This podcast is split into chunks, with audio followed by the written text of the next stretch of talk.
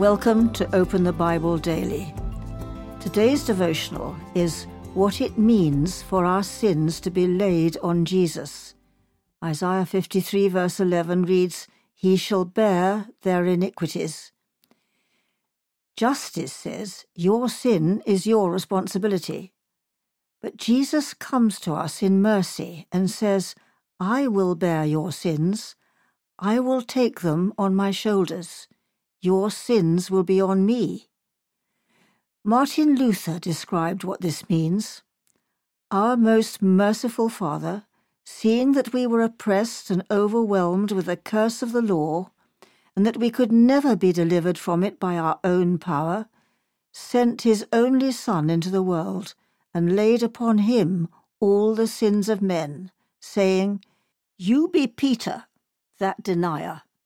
You be Paul, that persecutor. You be David, that adulterer. You be that sinner who ate the fruit in paradise, that thief who hung upon the cross. You be the person who has committed the sins of all men. See, therefore, that you pay and satisfy for them.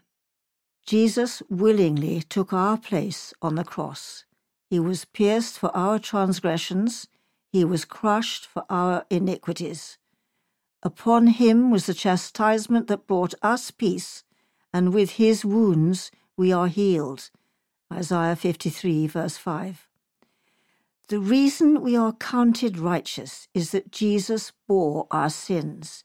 He carried them.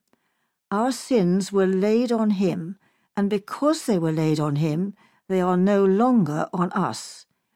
That is why Paul can say, there is therefore now no condemnation for those who are in Christ Jesus. Romans 8, verse 1. We are justified by the righteous life of Jesus and by the sin bearing death of Jesus. God counts our sins as His and His righteousness as ours. You have already lived the life that God calls you to live. Jesus lived that life for you and you have already died the death that was due to you on account of your sins. Jesus died that death for you. Think about this astounding truth. God the Father said to his Son, You be. Put your name in the blank space. You can list all your sins there.